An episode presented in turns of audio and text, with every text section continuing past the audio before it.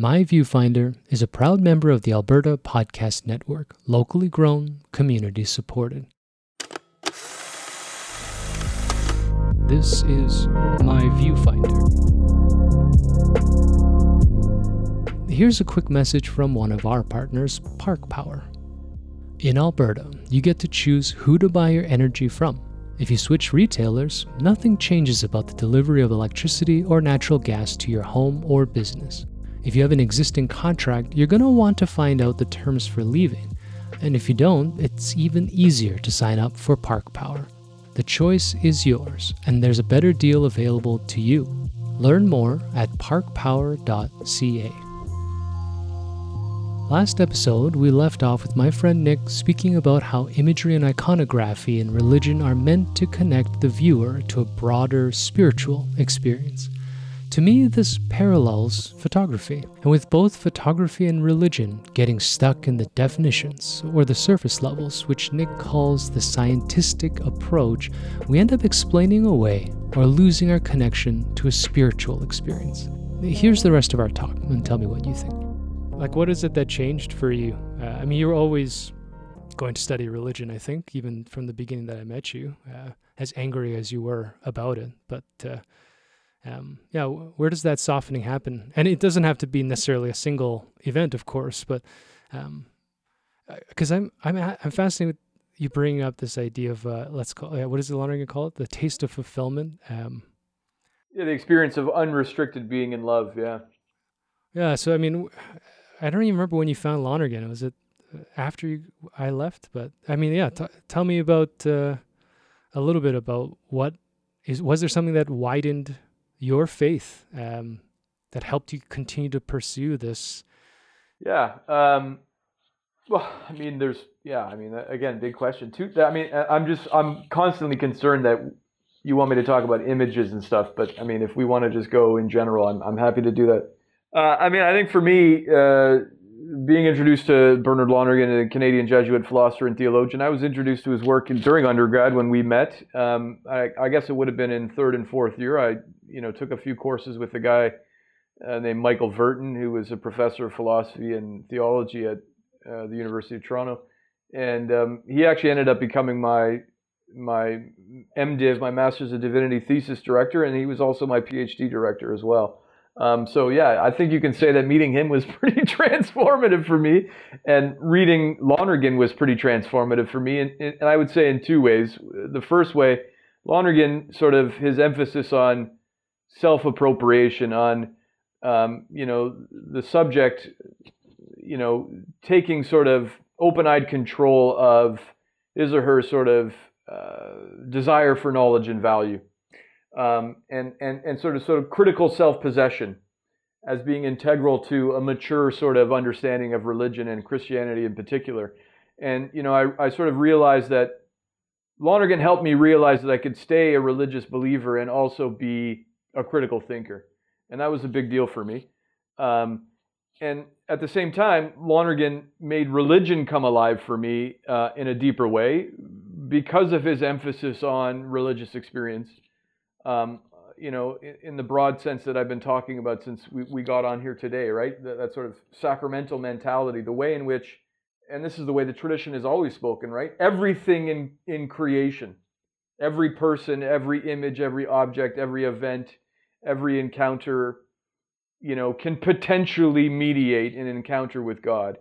And you know, I think I was looking for the language to be able to pinpoint and identify that experience in my own life. I suspect I'd had those. I mean, I was having those experiences. I just wasn't able to name them. And, you know, Lonergan talks about how, you know, he draws on Abraham Maslow's notion of uh, peak experiences, right? And Maslow's very clear on this that, you know, peak experiences or religious experiences are not things that, you know, you need to be a monk, you know, spending 12 hours a day and study in a cell, you know, in a monastery in the middle of nowhere, or you need to be, you know, uh, a saint who, you know, never sins. Although we know sin, you know, saints obviously sin and often sin more than others. Uh, that everybody's having these experiences all the time. That you don't need to be, you know, that we're all in some sense mystics, right? Whether or not we're aware of it or not. And I think, yeah, I mean, Lonergan helped me pinpoint in my own life, in my own experience, moments of what the Christian tradition would call grace. Um, grace in the sense of gift, right? I mean, I didn't work to feel this way. Um, these feelings, you know, sort of overcome you. And uh, as a Christian, I name them in Christian terms, right? I name them in Christian categories. I'll speak about, you know, the gift. It's an experience of the gift of the Spirit, or it's an experience of encounter with Jesus Christ. Um, but other people and other traditions will name those experiences in different ways. And, you know, an atheist as well. Atheists, you know, some, if you're a scientific sort of, you know, person, you may try, as I said, you'll try to explain it away. You'll, you'll say, well, it's the result of, you know, some synapses firing in your brain. Everybody has to interpret the experience. And I don't think those two, those two interpretations are, you know, mutually exclusive. Um, but I think the religious dimension adds something. And, uh, yeah, Lonergan helped me connect with that, and that was super helpful for me. And yeah, and so when I when I talk with students about you know religion and and what it means for them and their personal experience of what we might call the sacred or the or mystery, etc. Yeah, I'll use those examples from my own life. Um, I'm a nature mystic, so when I go camping, I'm looking at the stars or a beautiful sunset. We have a lot of those in Vancouver when when it's not raining. Um, you, you know. Uh, uh, or listening to my favorite music, or as I said, being at the bar even with friends, you know, um, where you're overcome by gift. And that experience is an experience of already being in a love relationship with mystery. And if you, I mean, you have to ask that further question what is that experience of? Know, from a Christian perspective, you say, well, who is this other that I find myself in love with, that I find myself attracted to? In the Christian tradition, as I said, you know, we'll name that in a certain way. Other people will, uh, will name it in different ways. But yeah, I mean, I help try to do my best to to allow the give the students the space to think about that. You can imagine how they don't really want to talk about that, especially not in front of their friends.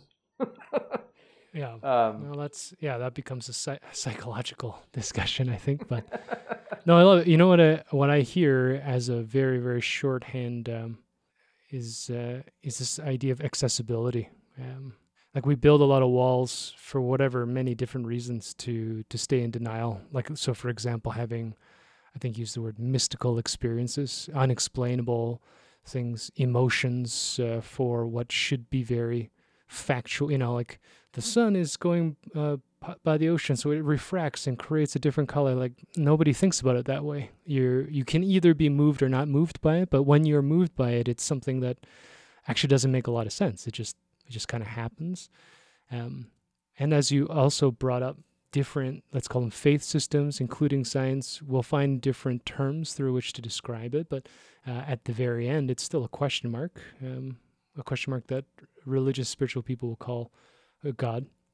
It's fascinating because uh, now I'm thinking about you know uh, photography, but art in general. Um, much like your relationship with finding Lonergan, um, is a bit of a doorway, isn't it, of uh, allowing yourself to be moved by something mystical. Like, uh, you know, the first time somebody hears like a proper fat beat, you know, in some type of musical format, there's something, for example, about music, singing, poetry, whatever the art forms have taken um, that can really make some people fucking freak out, right? Like just behave differently because there's something like we call it moving, but you know, it's uh, it's not just drugs. Like you can you can get down uh, sober if you, uh, you hear the right thing, right? Um, you can get. Yeah. I like that. Yeah. it's no, it's fun, man. Like uh, this is the thing I worry. Maybe this is what I'm scared of. Like with photography, is that um, it's lending itself too much to what we believe is rational, literal, and complete. And it's losing this mysticism and this like either intentional or unintentional suggestion of the bigger, better, wider, ununderstandable picture. Like we we're losing our ability to see God in this terms, in this conversation, in things ironically because the pictures are getting better and better. the higher quality it is, uh, the less we have to work for it. Maybe I don't know. Yeah, I mean, it, and is it is it just the absence of God and and the mystical sort of dimension, or is it even in a broader sense just the absence of that depth dimension, right? That um, that may include other meanings and values that don't necessarily need to be religious. Um, I don't I don't know how that works in the world of photography, like where the image is just it's it sort of quote unquote speaks for itself. Um, almost where as if photos become sort of simple signs, like an exit sign. It means one thing. It's an exit sign. Um, or like a stop sign. It's very clear what the meaning of a stop sign is. Although even for a stop sign, you know, if you'd been in an accident, for example, at an intersection, that's going to have deeper meaning for you. But I mean, most people look at a stop sign and it means one thing, very simply. Whereas I think all images as symbols, as symbols have that sort of deeper, symbols are signs with deeper meaning. Are we missing out on that? And as one part of that, we're missing out on the on the sort of mystical or spiritual dimension as well. And does that let us, in, in one sense, is that what the sort of powers that be want us to think that the, the meaning of images are simple? You know what I mean? And, and, and, and sort of surface level and keep, eh, you know, and that, and that keeps us from questioning the sort of meanings and values that are very clearly implicit uh, uh, in them. I don't know. That's a really good question. We, yeah, we stumble onto this uh, conspiratorial thing about intent. And so I don't know. Yeah. Is, is it complex in its uh, it's weird. It's like complex in one sense because there are so many different arguments but it's so simplified because people aren't really thinking about it deeply either. And that's the thing for me that drives me in this conversation about photography. I think speaking to you it's it's great because you get a, a broader context about um, i mean thinking process but maybe more the believing process. Like how do you choose what hill you're going to die on? Um, you spend a lot of time in academics and you want to read many different arguments and to choose something that you want to believe in. But it, it's a tough thing to do. I mean, you've dedicated your whole life to this, right? Um, and it's not something. F- uh, I mean, uh, yeah. I mean, as you can tell, not not very much to aesthetics and art. well, I think it is. I mean, I, I have got you know I've got very little say. no, but here's specifically about that talking about let's say like semantics and terms yeah i mean you aren't using fucking defined art terms but these are the same conversations right? Sure. Uh, intent uh, interpretation um, i mean I, I like all photographers but i don't like getting into conversations with photographers about technology. Uh, it bores me. At least again surface level conversations always about gear you know, aperture widths, you know, effects, all this kind of shit. And those are important from a tool perspective. It's like uh, us arguing about the paperweight of the books that we read, right? So, you know, you've got a, you know, philosophy 101 book. I get the same book, but yours is, uh, you know, like the Calvin Hobbes hardcover print on this beautiful fucking uh, super thick, high quality, and mine's this paperback novel piece of shit. At the end of the day, the content's actually more important than the tool through which you experience that medium. But that's a hard conversation to have with people, not just in photography, but uh, in life. Like, how many more people will talk to you about what version of the iPhone they have versus what they're capable of doing with that phone? Um, but this is why talking to a philosopher is interesting because uh, we can't, we don't have to get trapped. Like, you're worried about having to use photography or image terms. I actually think the conversation is better without it. So I mean, you, you, you, what you just said. I mean, I was struck by how you know you're not wanting to, you're not not being interested in this sort of technology and and the tools of the trade. I mean, they serve a purpose. I mean, and that makes sense to me as well. Um, so, what are you interested in talking to photographers about? I don't know. I think uh, you know when when this started, I thought I would be able to poke at a single theme, mostly that uh, photography as a practice is essentially inherently corrupt. That no matter how much we want to be idealists and artists and, and pure, whatever the fuck that means, that the power of an image is misunderstood and ultimately corrupting. And what's what's corrupting about it though? I'm I'm curious. Uh, I don't know, and and this is this is a lot of the pushback.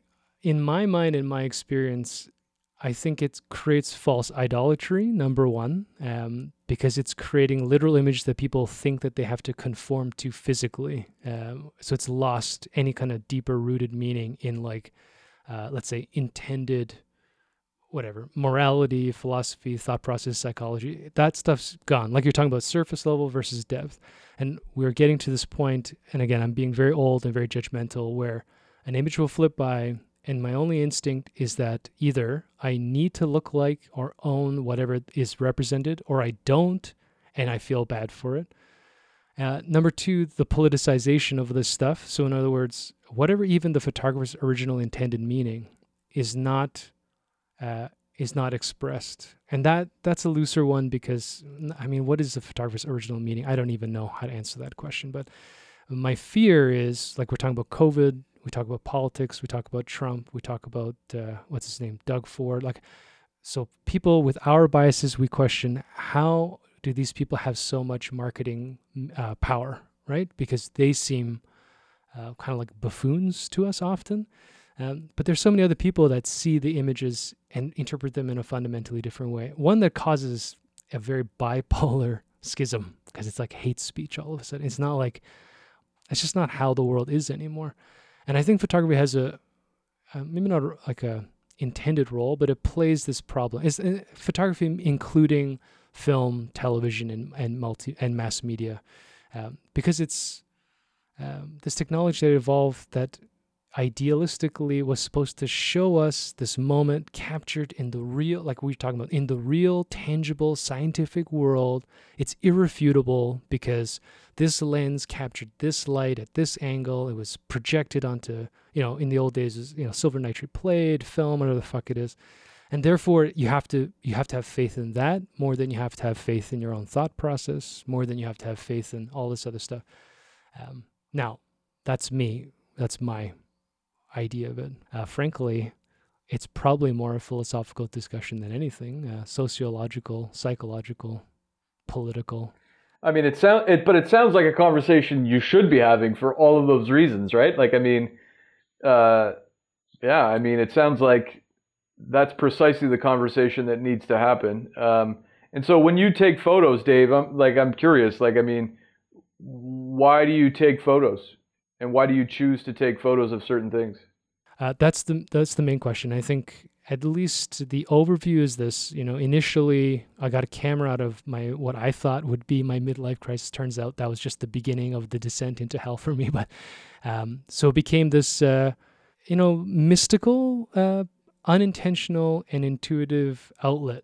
You know, I was losing my mind. I thought I would treat myself uh, out of bitterness. I got this bonus check for the flood work, and I like I just hated my life. So I took that money instead of doing something uh, right social with it. I bought myself this camera, and I just started walking around taking pictures. So there's uh, an innocence to that, and and no forethought, of course.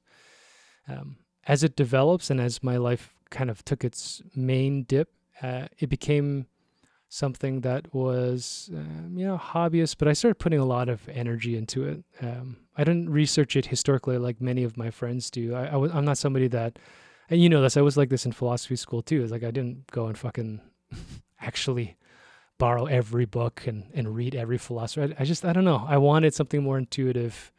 Uh, I'm not really a rational thinker, as it turns out. So, um, I went out, I just started taking different types of pho- photographs, and then I started getting attracted to just street photography. So I'm out taking pictures of strangers, and then I just had this intuition I needed to manipulate them. So I started building these weird images, uh, overlaying layers, combining stuff, altering them, and I just got obsessed with uh, this post production stuff. And then, I mean, uh, I call myself now an artist, but it was it was hard to even call it art.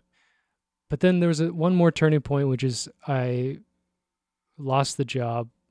I did all this stuff. So there's no money. And the reality is, I think, we'll see. It might be a matter of faith more than money, but I thought the reality was I need money. And then all of a sudden, my relationship with photography is fucked because even the art I'm building, I can't get this mindset that it needs to be marketable. And when it's not, it becomes a personal uh, attack. And that's my personal psychological problems, of course. Um, so I don't know. I mean, yeah, I mean, you took photos at our wedding. And you did a great job. Well, I took photos at your wedding, and, but I also love you guys, so it's it's different, right? But yeah, no, no, no, I, I got you, I got you. Yeah, no, keep going. Sorry, no, I didn't mean to cut you good. off. I mean, it's a great point. You got to get paid. You got to make money. I mean, theology is very similar, like ministry, right? Like.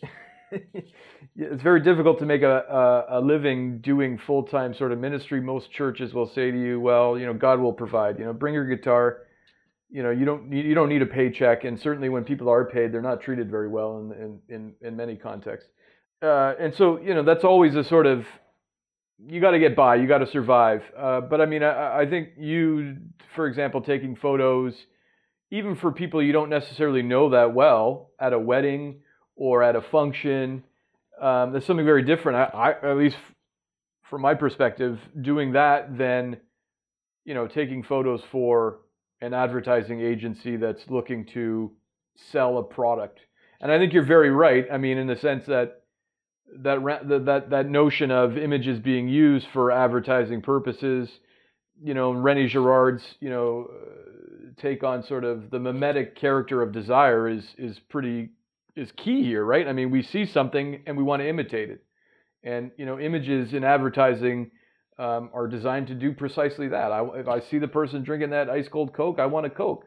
That person's running on the beach with that body, I want to look like that um, et cetera, et cetera. I mean, that, that's sort of hardwired into who we are as as humans. I mean, we imitate others. Um, you know, is there a positive form of imitation? You know, that can be heightened or you know, in some sense, foregrounded through photography. I don't know. That's an interesting point.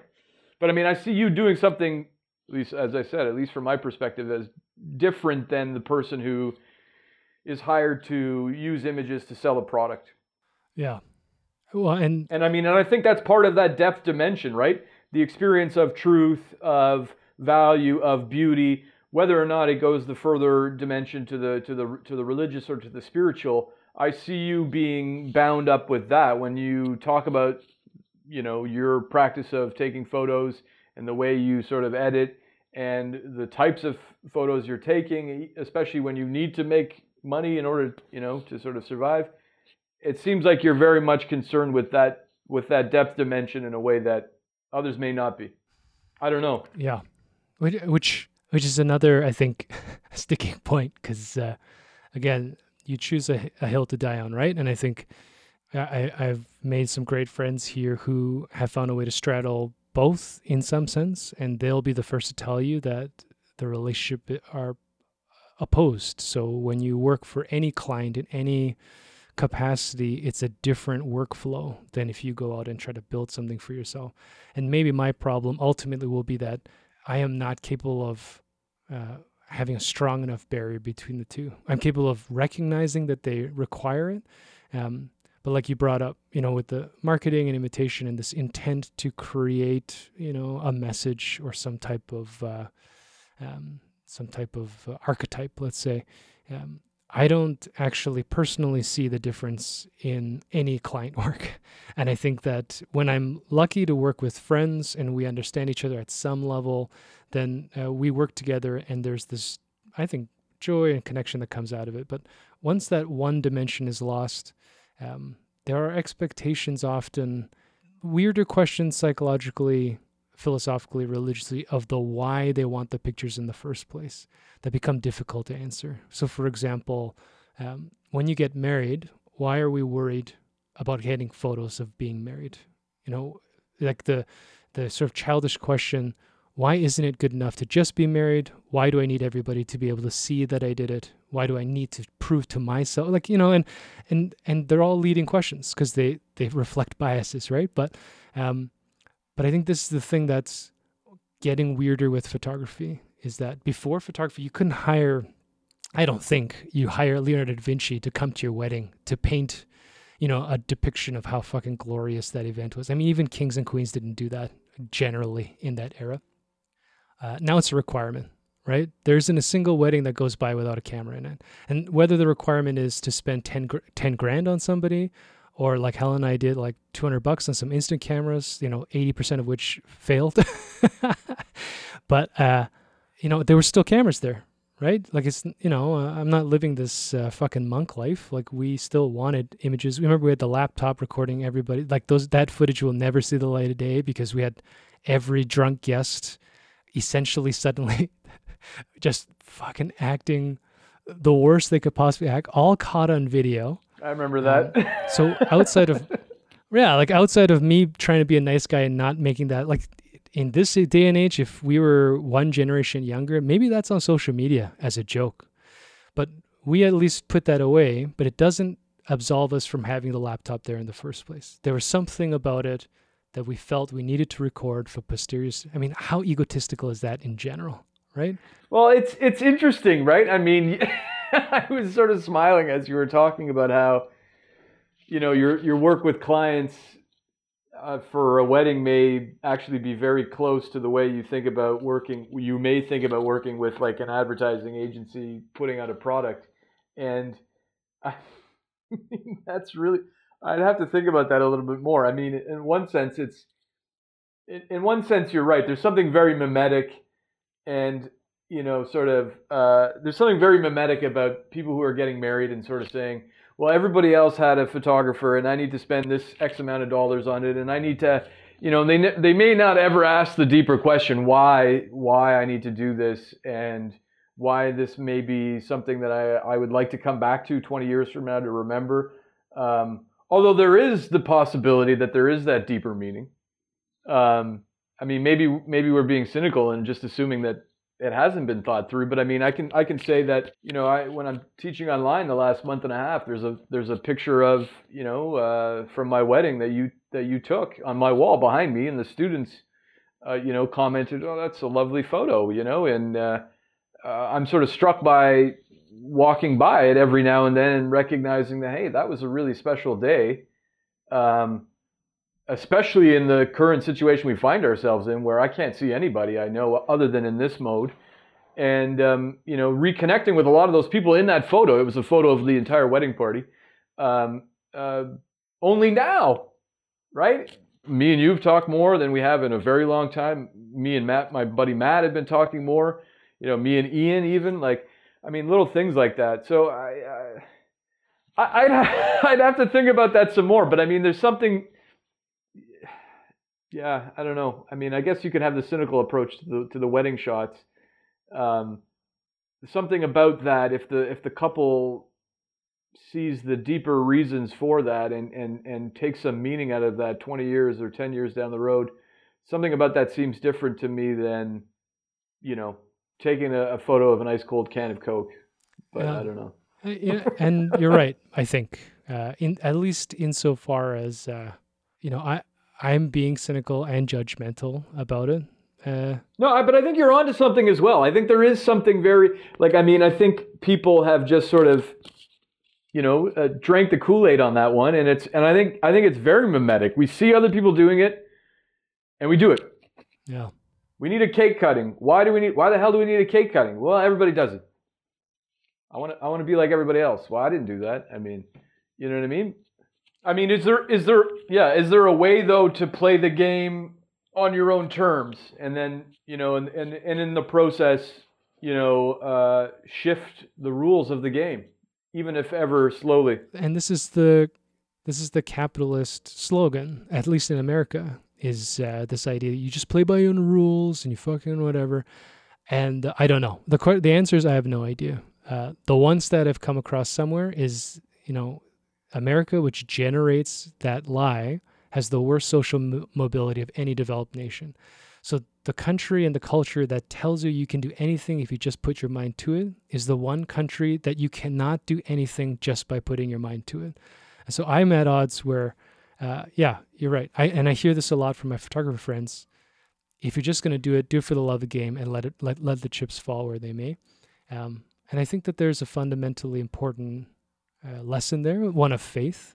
Um, but I mean, I, I, I, I'm struck. Like, I mean, it seems like, I mean, it's it's something you've been saying since the beginning. I mean, that this is a very much a political sort of act, photography that is, and thinking about photography, and you know, uh, it also seems to me to be a political act, and uh, you know, uh, everything is marked by this battle for meaning. I mean, you you raised the question of what's the Catholic Church's relationship with the modern world. Well, there isn't one sort of fixed answer to that. I think the church has we're living through this ongoing battle to determine what that relationship is. And I think photography is similar in the sense, I mean, I would imagine it's similar in the sense that there's a battle for the battle over the meaning of this practice so part of me wants to say, well, for you to be involved politically is to is to be involved in that battle for meaning.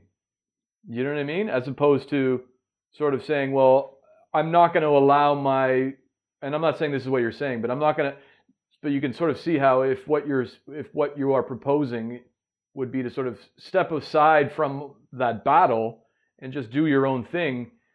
Is your art does it become less than political then? I don't know. Or is or less than political less than could it be more political if you if you remained engaged? You know what i mean? About within that battle to define yeah the meaning of that practice. I don't know. I don't know. I'm just rambling no i think you're hitting it is which is uh, uh, what you said i think rings the truest to me which is is it going to be enough for me to just make pictures that i like or is it required that somebody else acknowledges it? And then further, is that acknowledgement enough if they're not paying me? right? And and that's where marketing, politicization, and all of this stuff start to develop. Yeah.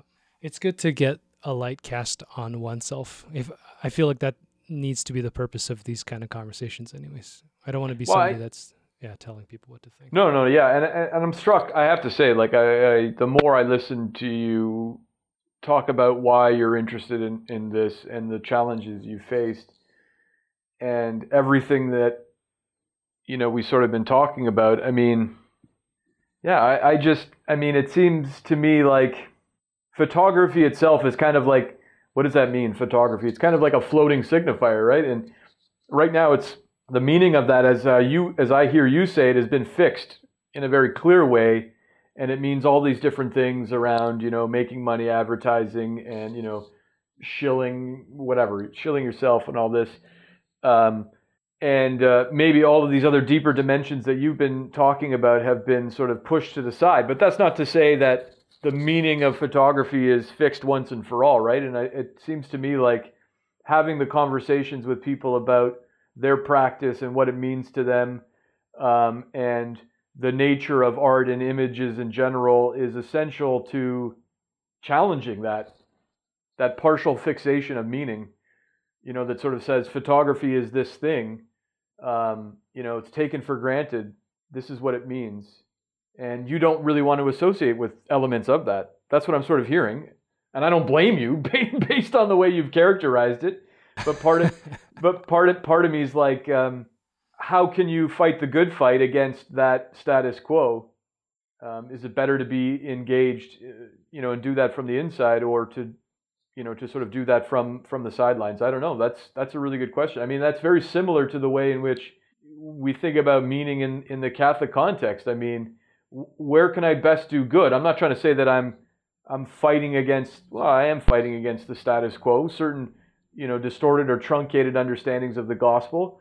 Um, uh, you know, is it better for me to engage that head on and stay involved in the work I'm involved in, or is it better for me to, you know, uh, give up on that? I'm not saying that's what you're you're saying. You know what I mean? But like, there's an interest. There's sort of a parallel there. I don't know. Maybe I'm making a connection that doesn't exist. No, it's uh, you know all I can think about when you said that is is it better to be uh, a teacher, a priest, a missionary?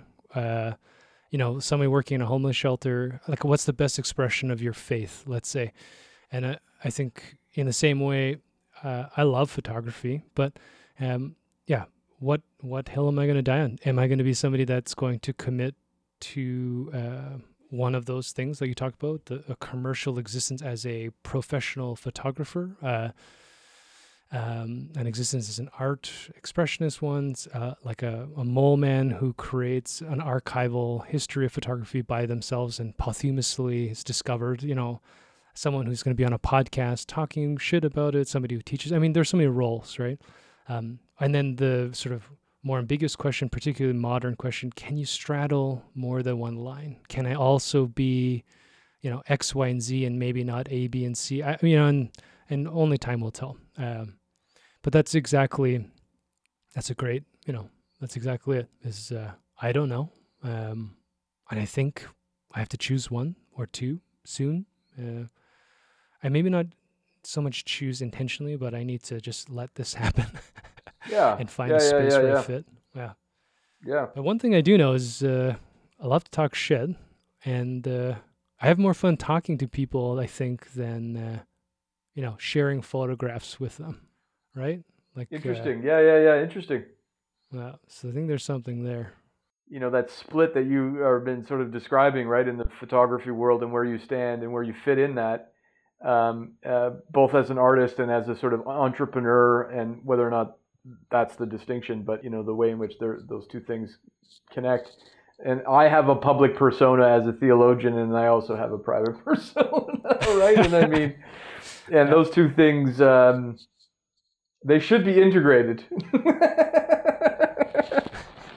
well, you know what'll happen is uh, as the years go by and that wall gets fuzzy and fuzzier, they will. Whatever whatever side you lean towards in yeah, yeah.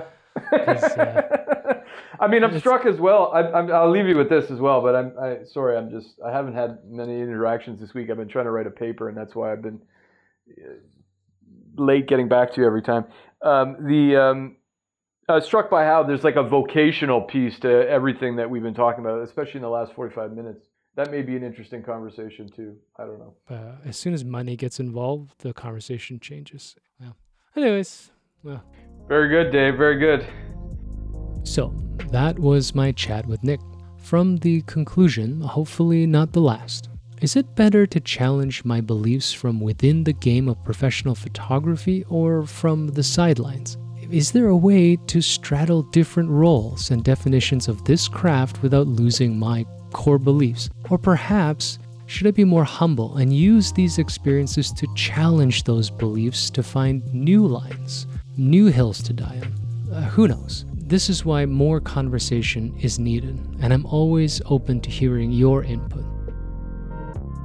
Here's a final note from one of our sponsors, and I'll be working to release episodes each week, so don't forget to subscribe and rate this podcast, and definitely connect with me. Share with me your opinions and thoughts so that this conversation can continue to develop.